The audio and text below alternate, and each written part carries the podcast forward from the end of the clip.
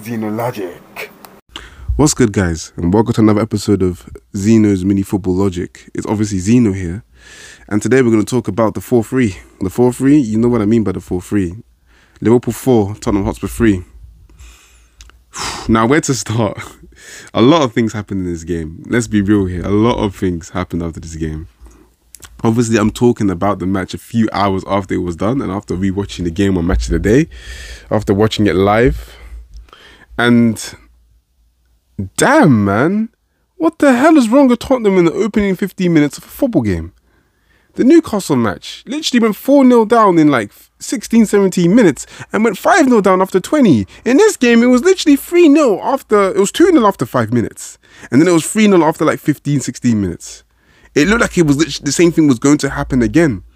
But under Ryan Mason, for some weird reason, we have this extra attribute where we seem to fight back.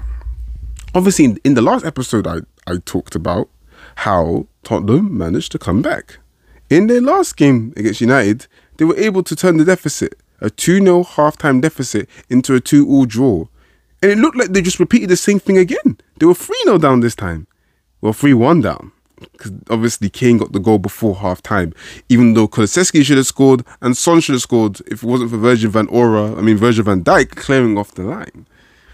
You know, Virgil van Dijk who got absolutely scored for the first goal, by the way, that Tottenham scored. But nonetheless, um, it was 3 1, but it could have been so much more. And then the second half, the chances that we had at the beginning of the second, the chances that Tottenham had at the beginning of the second half, literally Son hit the post and then Romero hit the post. At this point, it could have been 3 3 by this point. Like, it could have been 3 3. The comeback could have been complete. You know? Obviously, Liverpool took the lead three minutes in um, what's his name? Curtis Jones, his first Premier League goal of the season uh, from another Trent Alexander-Arnold assist. Him playing in central midfield is something that I've been telling people that Liverpool should have done a long time ago because naturally Trent Alexander-Arnold is a central midfielder. He just got pushed to right back when he was coming up to the final level of the ranks at senior level, and Klopp decided to play him as a right back. And he's he's a quality at you know being able to deliver an accurate pass has got him had, had turned him had turned him into one of the best right backs in the world. But unfortunately, you know, as we can all see, he was never able to improve his defensive game to a level that matched close to his attacking output. Nonetheless, enough about that. It became 2 0 in the flash when Cody Gakpo was sent through and he put a cross in for Luis Diaz, who made his first start since his injury. You know, he managed to finish near post. So obviously at this point, everyone's thinking history is repeating itself. Another six-one incoming, another embarrassment incoming for Tottenham Hotspur.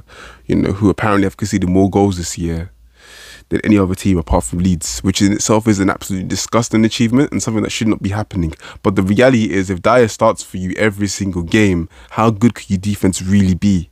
You know, with that man starting in defense, the man that I call diabolical.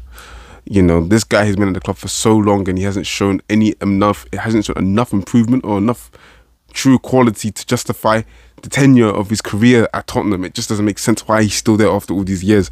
Nonetheless, obviously it became 3 0 when Romero took down Gakpo and Salah clipped the penalty into the roof of the net.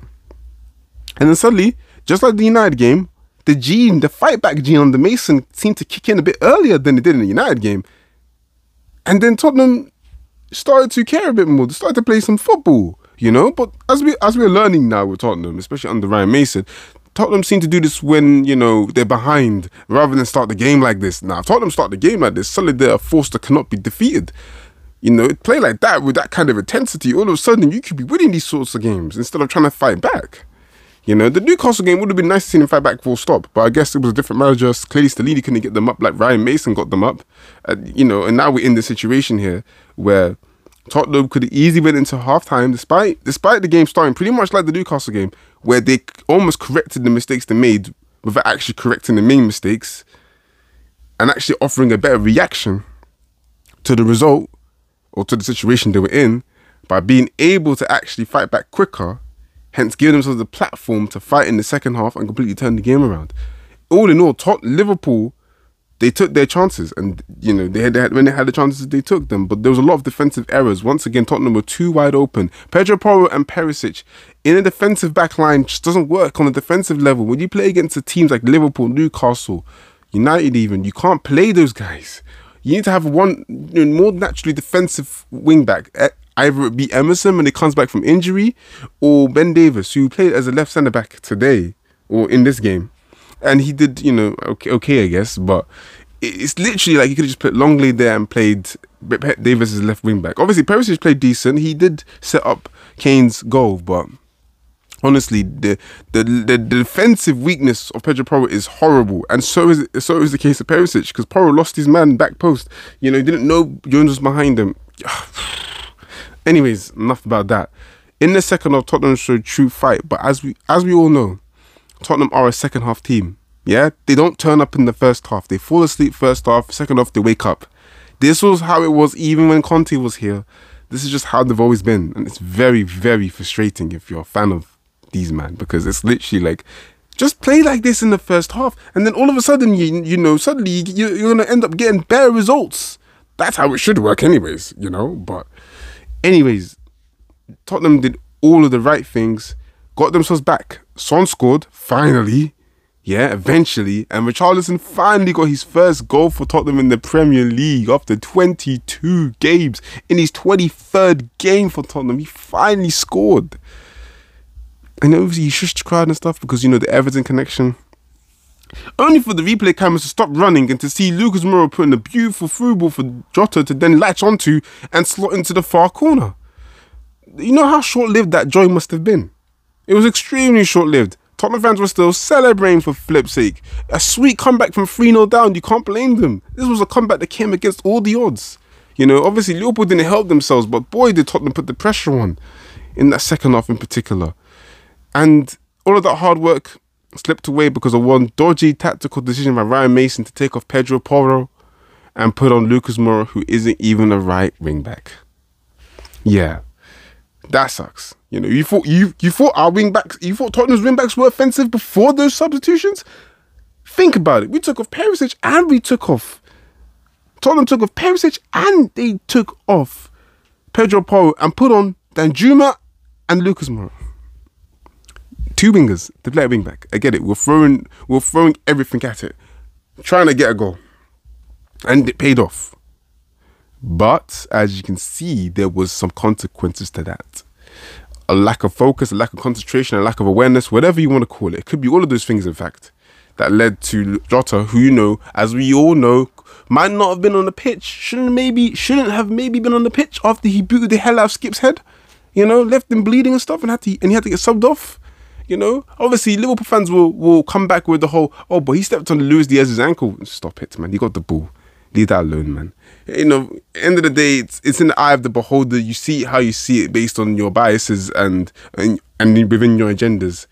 But the truth is, Jota was a very, very lucky guy to be on the pitch. And I'm talking about Jota here, not Skip. I'm talking about how lucky he was to be on the pitch, to be the man to win the game for Liverpool. You know, got Klopp so hyped that he pulled his hamstring and stuff.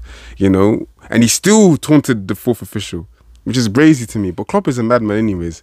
If you hear his comments after the game and stuff, talking about how, oh man, Tottenham should just play better. He's got beef against Tottenham's style of play, and it's actually so jokes. But I'm not going to leave that there. I'm not going to go into any more detail. Uh, the consequences of this game are quite clear. Tottenham's chances at top four are dead, finished. I said this in episode 78, and I'm saying it now in episode 79. The, the chances are done. If I see Tottenham in the top four, I don't know what the hell just happened in it. Someone must have got a penalty for for for something in it, the points deduction or something, because it's not going to happen. I I'll be shocked to even see Tottenham in the Europa League spots, to be honest, because Brighton are coming. So honestly, you know, Liverpool keep their fate hopes alive. And I said it in 78, they have a very tiny chance just because of who they are. Liverpool are a world class team, and these four successive victories in the row, this one, the least out of all of them, shows their quality and how good they were in the past, in the seasons before this year. So it's no surprise that things are starting to correct for them and they're starting to now slowly try and climb up. If United and Newcastle slip up, Liverpool will be the team to take advantage.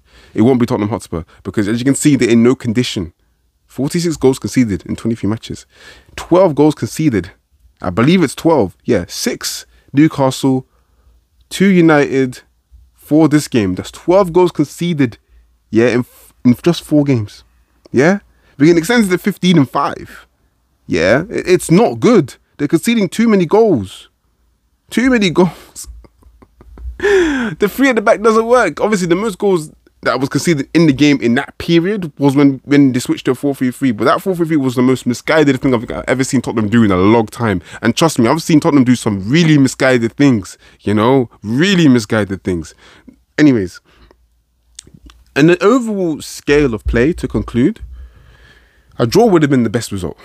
I think both teams deserve to get a point each out of it. Of course, the way that Liverpool started, they start like a house on fire, but Tottenham, as we know traditionally nowadays, they like to give teams that advantage at the beginning of football matches. But they just completely shut down. After taking the 3 lead, they logged off. The difference between them and Newcastle was quite stark. Newcastle kept going.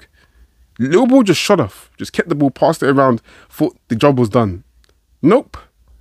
You forgot this is Mason's Tottenham, not Stellini's Tottenham.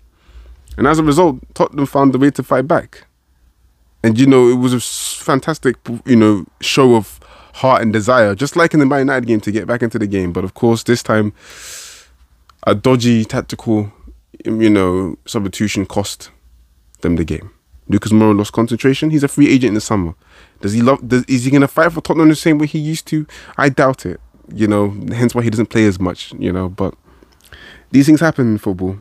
But of course, they're always going to happen to Tottenham. Richarlison celebrating, shushing the crowd only for a few seconds later to see the ball in the back of the net.